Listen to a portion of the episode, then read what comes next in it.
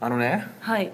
あのまあ沖縄セミナーをしてきましてですね。いかがだったでしょうか？まあその話は置いといて。置いとくんかーい。その話はまあ置いといて。あのスキューバーのね、まあ、せっかくだからと思って、スキューバダイビングのライセンスを取りに行こうというふうに思いましてへえ実はあ行ってきたんですよ。やけに焼けてると思ったら、まあこんがりコーンみたいな。結構焼けてますよね。結構焼けてるんですけど、はい。そう、えーまあ結構周りに最近スキューバーする人が多くてしないんですかって言われたから、あ周りに多いんですね。結構多いんですよ。それは経営者ですか？それとも友達ですか？経営者経営者。まあ経営者の友達ですよね。友達経営者しか基本いないので。あのそうそうそうせえへんのって言われてまあなスキューバするんですね。ゴルフに引き続きスキうんューバー手出してしまったん手ですか？出してしまったんですよ。しまったんや。で、まあ、ライセンス1泊2日なんですけど、はい一泊二日で取れるもんなんです1泊2か日で取れましたよ。私二泊三日ぐらいでしたよ。ああそうなんや。へー。1泊で取れたんですけど、ほんまね。あれ結構怖いですよね。え海に潜ることがですか？あのね初めその酸素ボンベをつけてね、はい。まあ、1メートルぐらい水深1メートルぐらいの時膝つくんですよあプールみたいなところで練習するんですよプールだけでそれ、まあ、海岸でやるんですけど。へえ海岸で、うん、もう全部沖縄っぽい。そうそうなってるんですへけど、まあ、要は、まあ、パッパッ立ち上がったらすぐ呼吸できるところなんですよ。でマスクうんうん。でその呼吸するのを慣れる慣れるみたいなのがあるんですけど。うん。もう超怖くて。えどこに怖さを感じてるんですそのか呼吸できてる感がなくて苦しい感じがするんですよ。ええでも酸素ボンベで吸うんですつよね。いてんねんけどついてんねんけど。であの僕らはやっぱ特にエクササイズとかで鼻で呼吸しろとか瞑想でもそうなんです鼻で呼吸しろっていうことをずっと言われ続けてたから、はい。口で呼吸すること基本的にないんですよ。あ口呼吸ですもんね。そう。ほんで本当に苦しい感じがしてガーッ出たんですよ。でもうしやめてください。もう一回潜ってくださいって言われて。はい、でまだバンって出したらめっちゃ怒られて、えインストラクターそのに癖ついたらスキューバできないですよってめっちゃ怒られて。ええ年こいて怒られてますね。めっちゃ怒られたんですよ。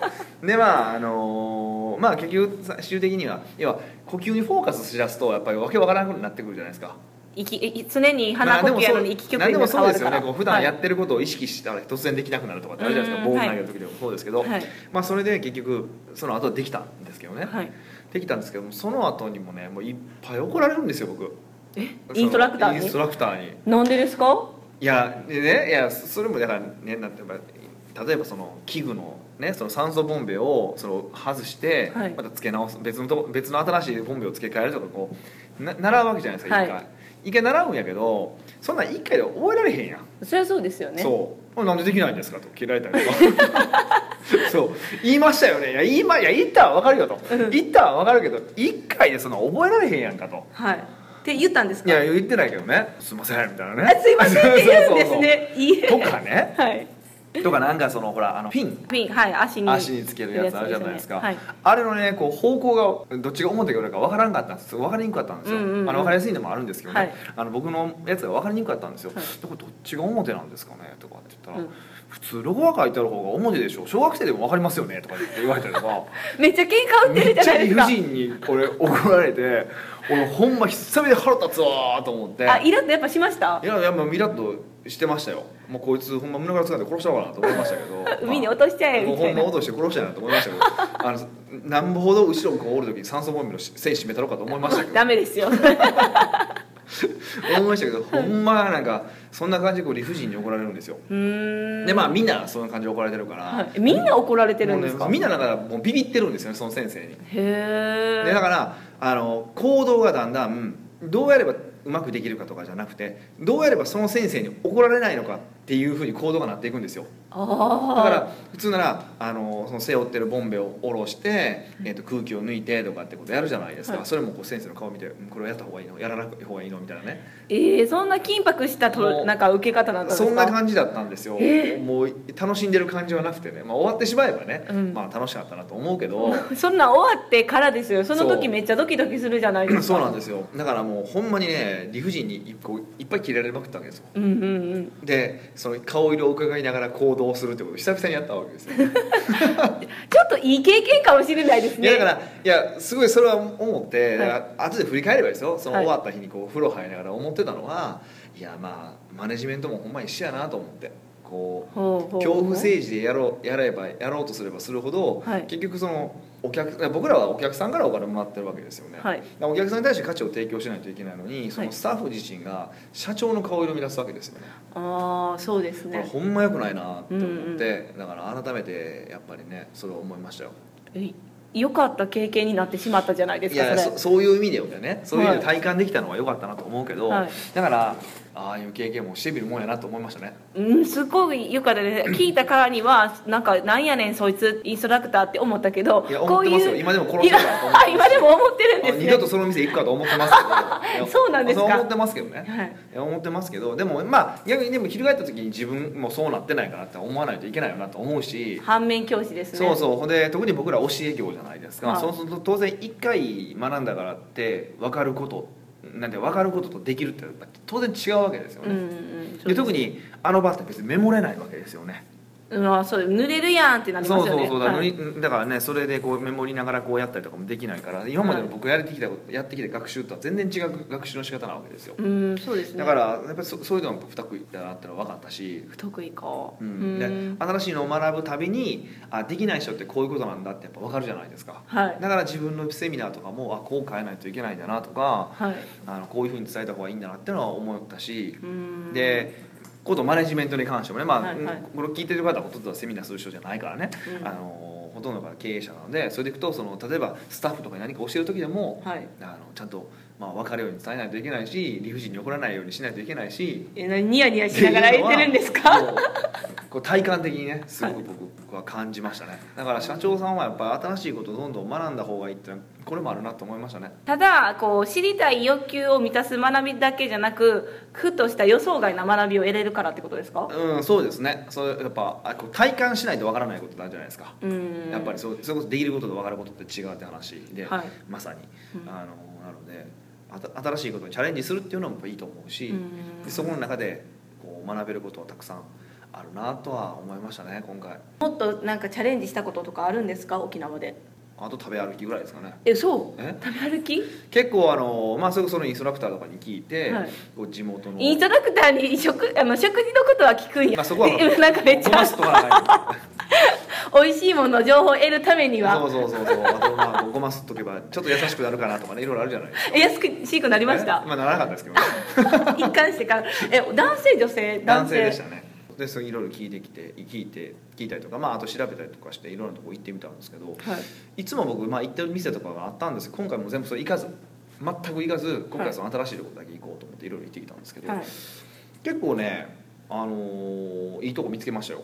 なん何屋さんですか？例えばその沖縄のうんなんていうかあの昔からのその琉球の宮廷料理っていうんですか、へえそんなんあるんですね。うん、なんかあるんですけど、まあいそういう店とかも何軒か、まあ、行ったりとかはしましたね。うん。沖縄にしてはなかなか値段張るとこでしたけど沖縄って比較的安い全然ご飯安いんですけどね、はい。あのーまあなんかあこういうのなんだっていうの、うん。でもまあでもきやっぱその伝統的な宮廷料理なので、うん。まあ、すごく分かることが結局現代人の方がええもん食ってるなと思いましたよねえそれは味についてってあのことですか？美味しいんですよ。だからすごく美味しいし、はい。あの美味しいからなんまた行こうとは思ってるその店に関してはね、うん。えー行きたいと思ってるんですけどでも例えば普段から毎回食べたいかって言ったらやっぱそうでもなくてやっぱりイタリアンとかねフレンチを僕は食べてるわけじゃないですか、はい。ああいうものを食べてて僕ら美味しいと思ってるからそれから比べると美味しさのランクで下がるわけじゃないですか、ああ一緒に並ばれたら選ばなくそうそうそうなってしまう地味あふれる美味しさはあるけれども、うんうんうんうん。こう華やかな美味しさはないわけじゃないですか、うんってことを考えたら昔のその宮廷っていうこと上の人が、はい。頂点の人が食べてた料理をはい。僕らは普通に食べてるわけじゃないですか。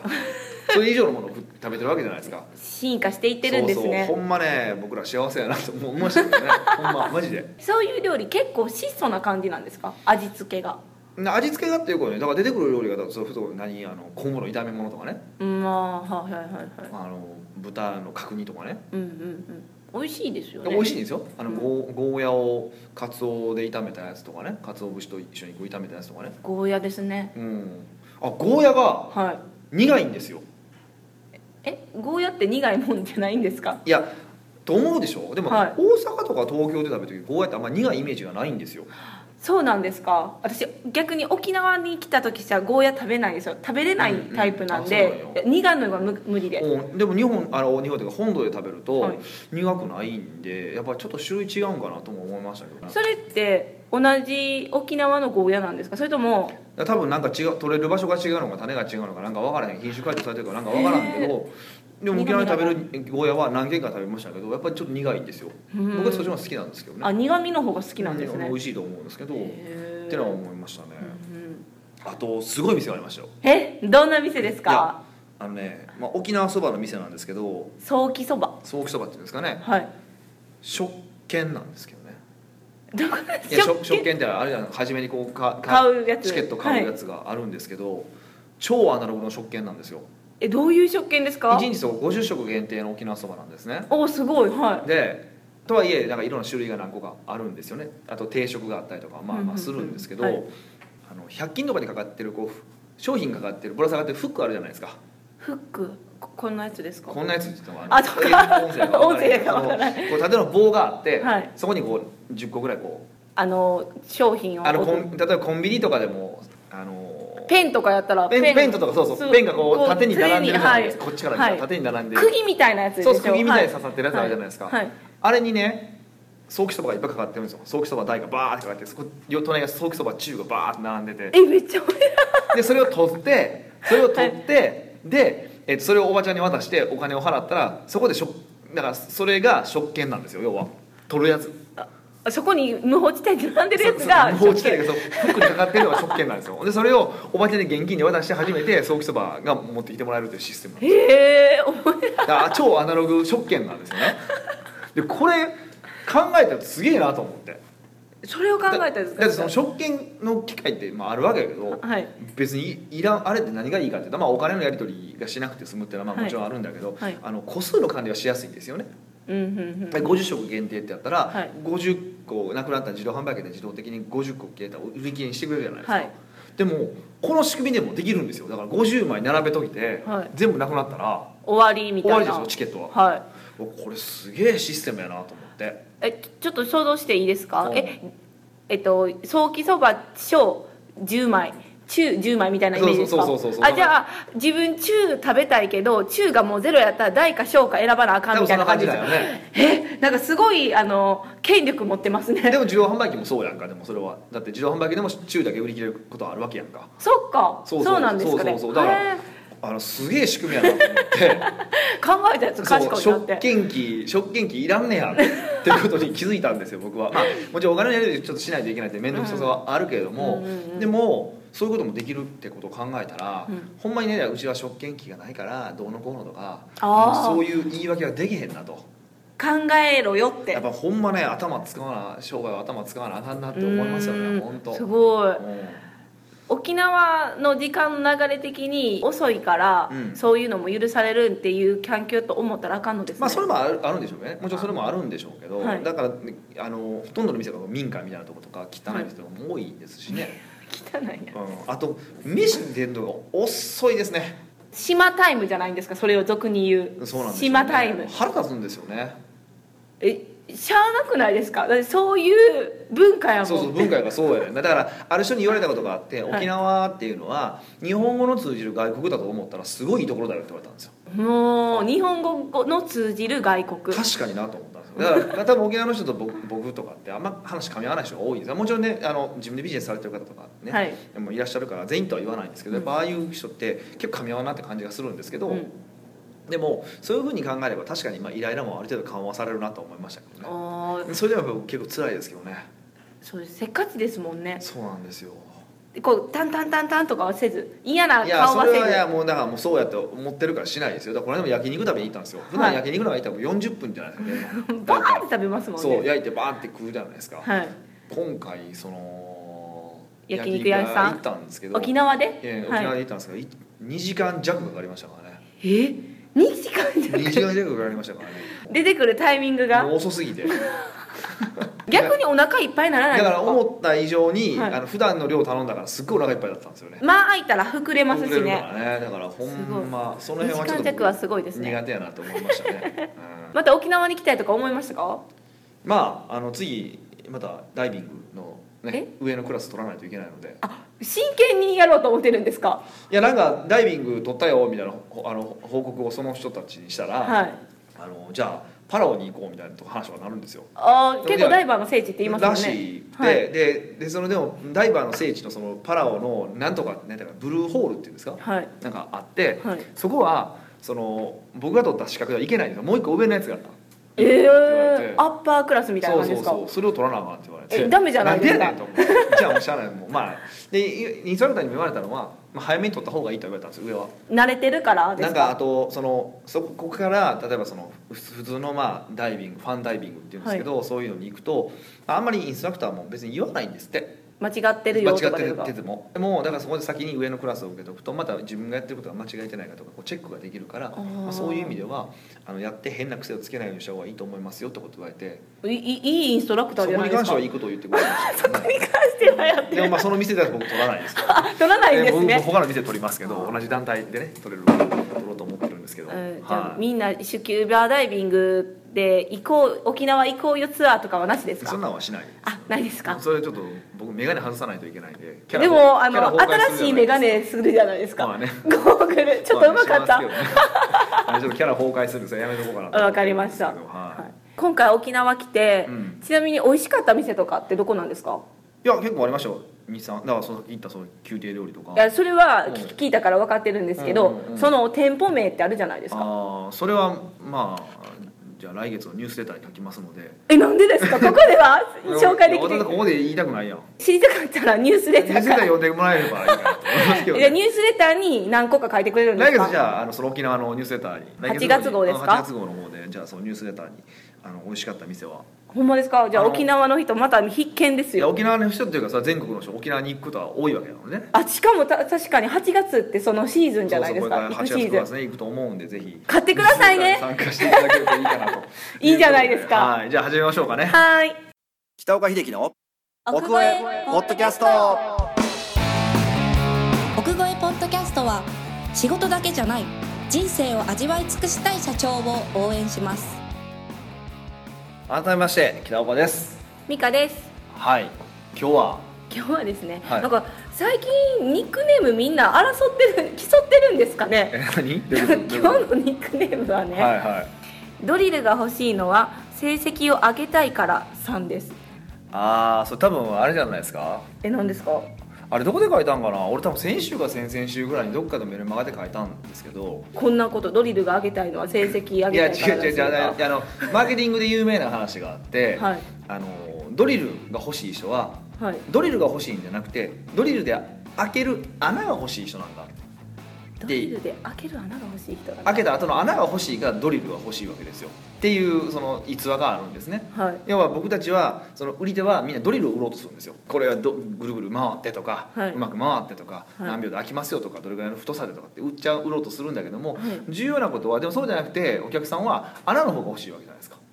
穴を開けたいと思ってるわけだからドリルを買うってことは。でも穴が欲しいんですよね。ってことはあなたが売るべきなのはそのドリルそのものではなくて穴なんですよっていうのは要はその商品のスペックではなくてベネフィットを売りましょうねっていうことをはい。の例えとして有名なのがこのドリルをが、えー欲しいのはあの穴穴が欲しいんですよっていうことを言ってるんですけどそこからかけたかけた。まあギャグなんでしょうねえそんなのをねアシスタントが、はい。私じゃないですか。分かるわけないじゃないですでかもそれはもうねえだから分かれよ北岡とさんが分かってくれるだろうと。いう。もう私スルーですか。スルー。やね私の存在スルーで。スルーやね。あそうなんですね、はいまあまあ。わかりまあいいと思いますけど。はいじゃ解説ありがとうございます、はい。では質問を読ませていただきます、はい北岡さんのセミナーやコンテンツのおかげでうん。売り上げが昨年対比で2倍になりました。いやー素晴らしい。おめでとうごおめでとうざいますございます。素晴らしい。それもう上がらんわけがないですけどね。上がらんわけがない。上がらんわけがない。はい。さすがに手が足りず、うん。人を採用したいと考えています。ほしかし求人を出してもあまりいい人が来ません。ううん。良い人を採用する方法はないでしょうか？これね。なんか結構みんな悩んでる問題じゃないんかみたいな話まあよくね人が足らんとか人がいないとかいい人がいないとかっていそうう話はよくされますよね、はい、みんないい人がいないっていうのを言いますよね。うん言いますよね、うん。まあこれ結論から言うといい人なんていないですけどね、あ それはいい人はその人によっていい人の定義が違うからってことですか？うんちょっと違うかな。違う？外れました。いやまあいろんな、まあ、意味合いはもちろんあるんですけど、はい。うんいい人ほんまにいい人は自分でビジネスしてますって。がすごいいい大企業に行ってますって。我々のようなあのもう吹けば飛ぶような中小零細企業に吹けば飛ぶやって。あそんなあのいい人なんて来るわけないんですよ。まず前提条件が。そんななんかこう言い切るのを私の前で言います？いや。い い人なんか来ないみいたいな。やそうそう来ないんですよはい、で少なくともそう思っとかないといけないってことですよ。そう思っとかなきゃいけない。いや最終結果的にはねすごく素晴らしい人が現れたりとか、はい。あの現れたりとかしますよ。までにすしますけど、るはい。しますけどそれはラッキーパンチであって、はい。そもそもいい人が全人口から考えたらめっちゃ少ないわけですよ。うん。でその人たちの大大半は要は優秀な会社に行ったりとかそりゃそうですよね。起業したりするわけですよ、はい。でないとそんな僕らみたいなクソみたいな感じで来ないわけですよ クソだとは思ってないいです。やもう銀行とかから見たら僕は人扱いしてもらえないですからね。そうなんですか？今でも？うんふんですよ。ほんま。へー。そんなのまあいいんですけど、はい。そういうことなんですよ。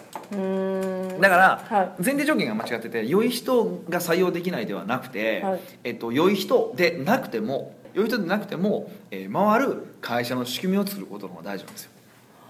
おーもうぐるんってこう視野が変わりましたね。そうそう逆なんですよ逆。でもっと言うとそのじゃあさっきのその良い人の定義って話はまさに結構正しくて、はい。えっといい人ってどういう人なの？社長から見てこれ多分社長さんなんで、はい。あの社長から見ていい人って何かっていうと自分の考えをよく言うじゃないですか。自分のコピーロボットが欲しいっていう人多いじゃないですか、はい。あれって間違ってて、はい。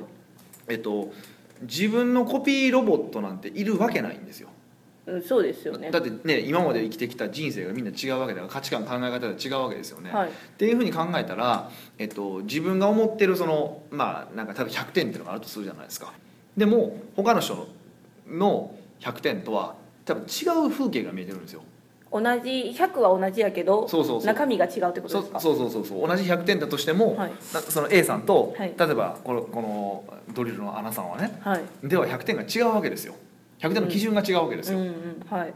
そりゃそうですよね。見えてるものが違うからね。違う人な、違うはい違う人なわけだから、はい。って考えたらまずコピーなんてありえないんですよ。うんうんって考えたら社長の社長にとってのその自分にとっての60点ぐらい。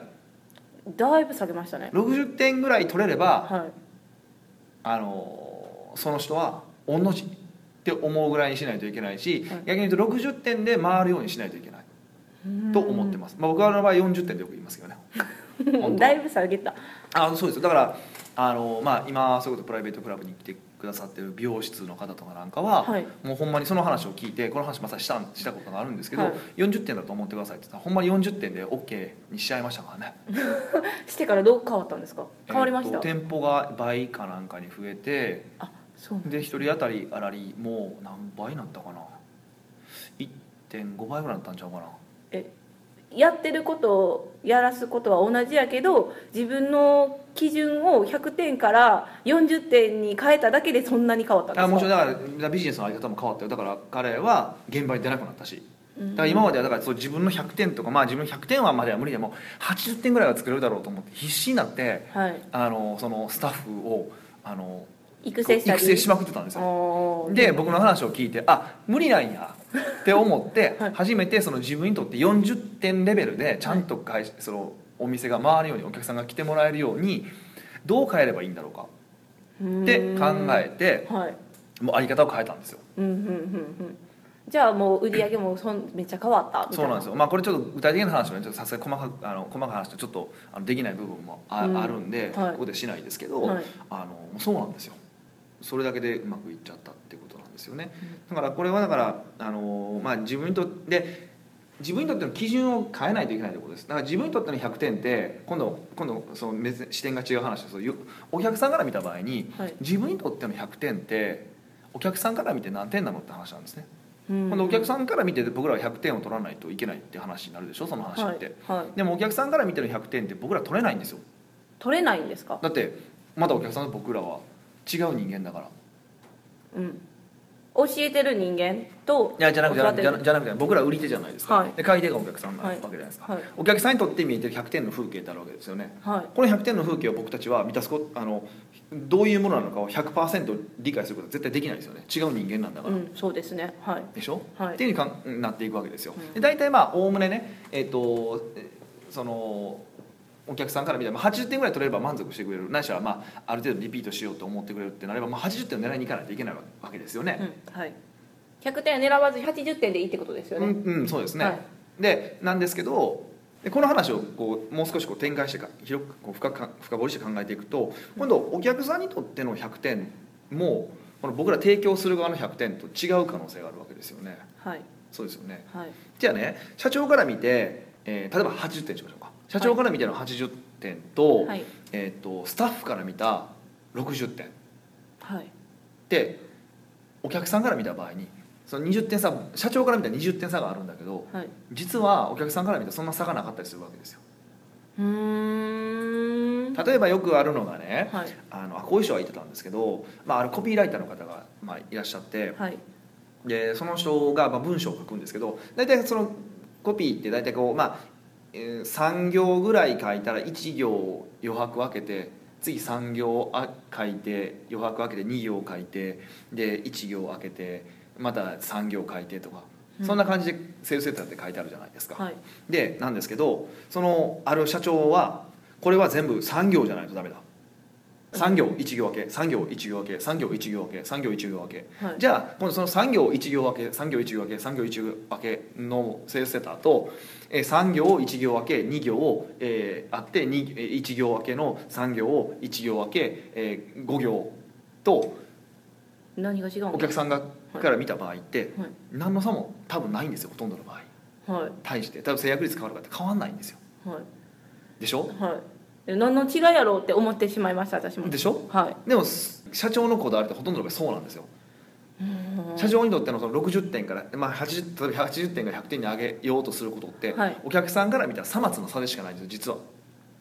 っていうことが結はい構多いんですね。うーん。でもちろん神は細部に宿るっていう言葉もあるから、はい。こだわらないといけない部分はもちろんあるんですよ。はい。あるんですけどもそれはちょっとまあぜ大前提でしょ置いておいたとしてもちょっとやりすぎやね。っていうのが社長の場合ほとんどの場合社長のその100点、まあ、80点も実はお客さんから見たらやりすぎで実は自6分のって書いてる。100点そう。80点ってなってるんですよね。そうそう60点で多分十分にあのお客さんが満足してくれるレベルの点数が取れるよねあーそうなんですね。ってあの思います。社長ってそれだけ、まあ、当然ね商品とかサービスとか、うん。その自分のビジネスにこだわりがあるからこだわりたいのは分かるんですけど、うん。うんそこをでもお客さんの視点から見た場合にはそのその子のこだわりは本当に必要なこだわりなのかそうじゃないこだわりなのかうん。っていうのは結構あってこだわり強いですもんね。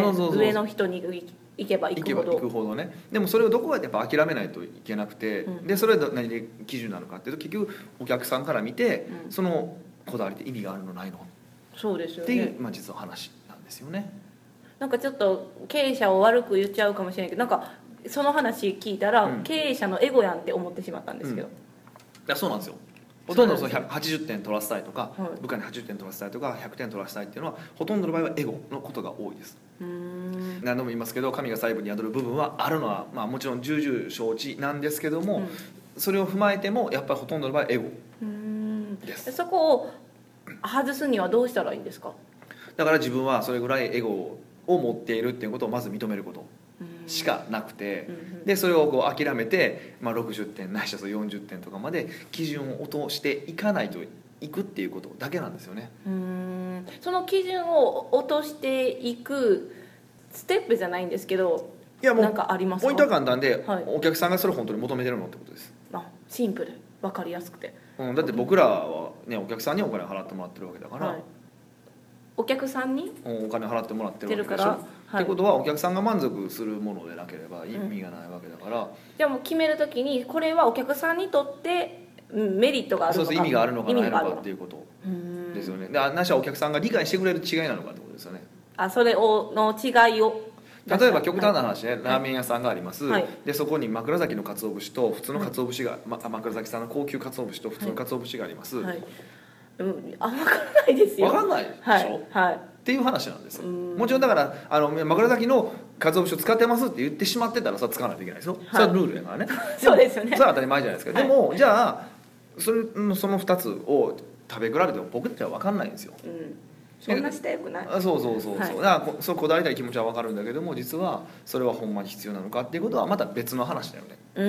でもまあもちろんそこの中にまた職人の教授とかいろいろ入ってくるからややこしいんですけど、うんうん。でも少なくともマーケティングっていう観点から見た場合だけですよこれ、あのあのとかマネジメントっていう観点から見た場合いかに、えー部下に60点を取らせるのかお客さんが満足してくれるライン、まあ、お要要は合格点を取らせるのかっていうことの方が大事なので、うん。自分のコピーロボットを作ろうとか自分にとっての80点をやってもらおうとかそういうふうには思わない方がいいっていうことですね。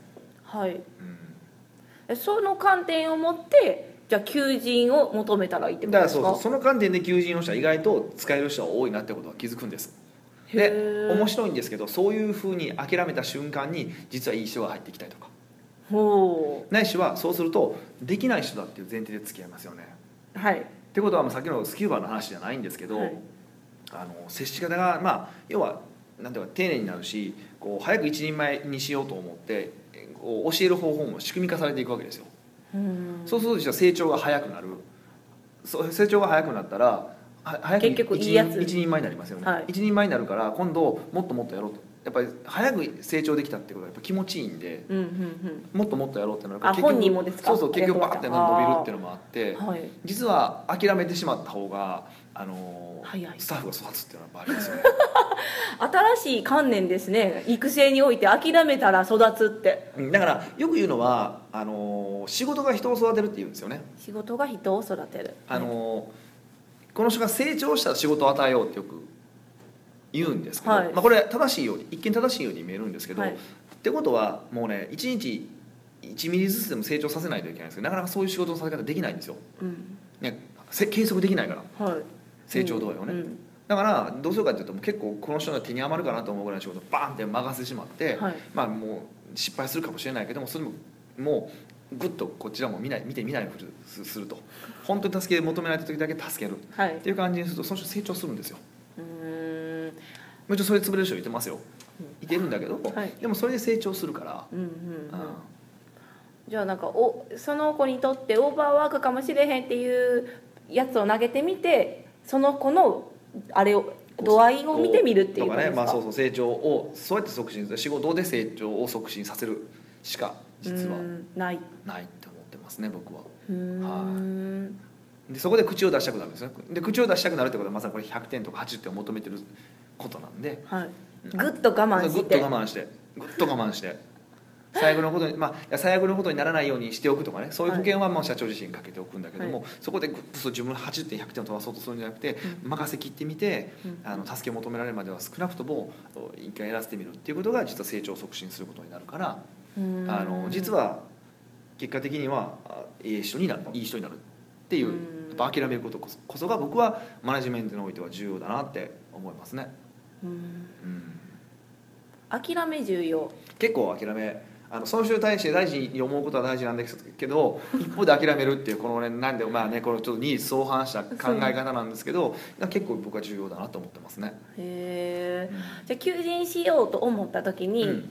まずみんないい人を採用したいっていうそのまずいい人っていうのを考えないってことですよねいないって思えってことですよねまず、うん、もうそこそれがもう大前提です。大前提来るわけないやん。バーカっていうふうに思った方がいいです。それであれですよね自分の基準を下げるってことですよねえまあ、自分の基準を下げるって言い方したらおかしいけども、はい少なくともスタッフは自分と同じ人間じゃないんだから自分にとっての80点100点は取れないって思い、思うべきだってことです。それを考えてやったら、まあ、ふといい人が現れるだろうみたいな、まあ、結果として現れる可能性はあるよね。っていうか、まあ、その方が可能性は実は上がるよねっていうことだけなので現れますよとは言いませんけど、こういう考えのもと求人って、まあ、やったことない人が多いじゃ、うんと思うじゃないですか、だから今回ドリルが欲しいのは成績を上げたいから3だけじゃなくていっぱいいると思うから、この方法でやってぜひやってみてもらうとほしいですよ本当面白いとね思いますよ。本当この美容室の方とかなんかはもう一気にそれだけ業績上がりましたからね、ぜひやってもあのそれこそずっと現場に立ち続けてた方でうん。で手荒れがひどかったんですって。ああそう美容師さんですよね。そうそうそう、はい。でもそれで辞めて、はい。もう出なくな現場出なくなっては手荒れ治りましたって言ってましたからね。い、もう売り上げも上がって手荒れも治ったみたいない。いことばっかじゃないですか。そうぜひ、はい。あのちょっとねその40点思考うん40点しか40点思考をちょっとぜひ手に入れていただければなと。これは意識の問題なんでね、うん。ちょっと初め感情の問題があるんでなかなか大変だと思うんですけど、まああの徐々に徐々にやっていけば必ず手に入れられると思いますんで、うん。はいということですね。ぜひこれやってみて成果があったら何ヶ月後とかでもいいんでね。そうですね。聞かせていただけるとなんかこのフォームから成果報告でも、成果報告って言うとおかしいですそけどれでいただいただけると嬉しいと思います。はい。はい、ではまた来週お会いしましょう。はい奥越ポッドキャストではあなたのビジネスに関する悩みはもちろん聞きたいけど誰に聞いたらよいのかわからない素朴な質問など北岡がサクッと時にぐさっとお答えいたします。ぜひ下の質問フォームよりお問い合わせください。はいぜひいただけると嬉しいなと思います、ではまた来週、はい、お会いしましょう。ありがとうございました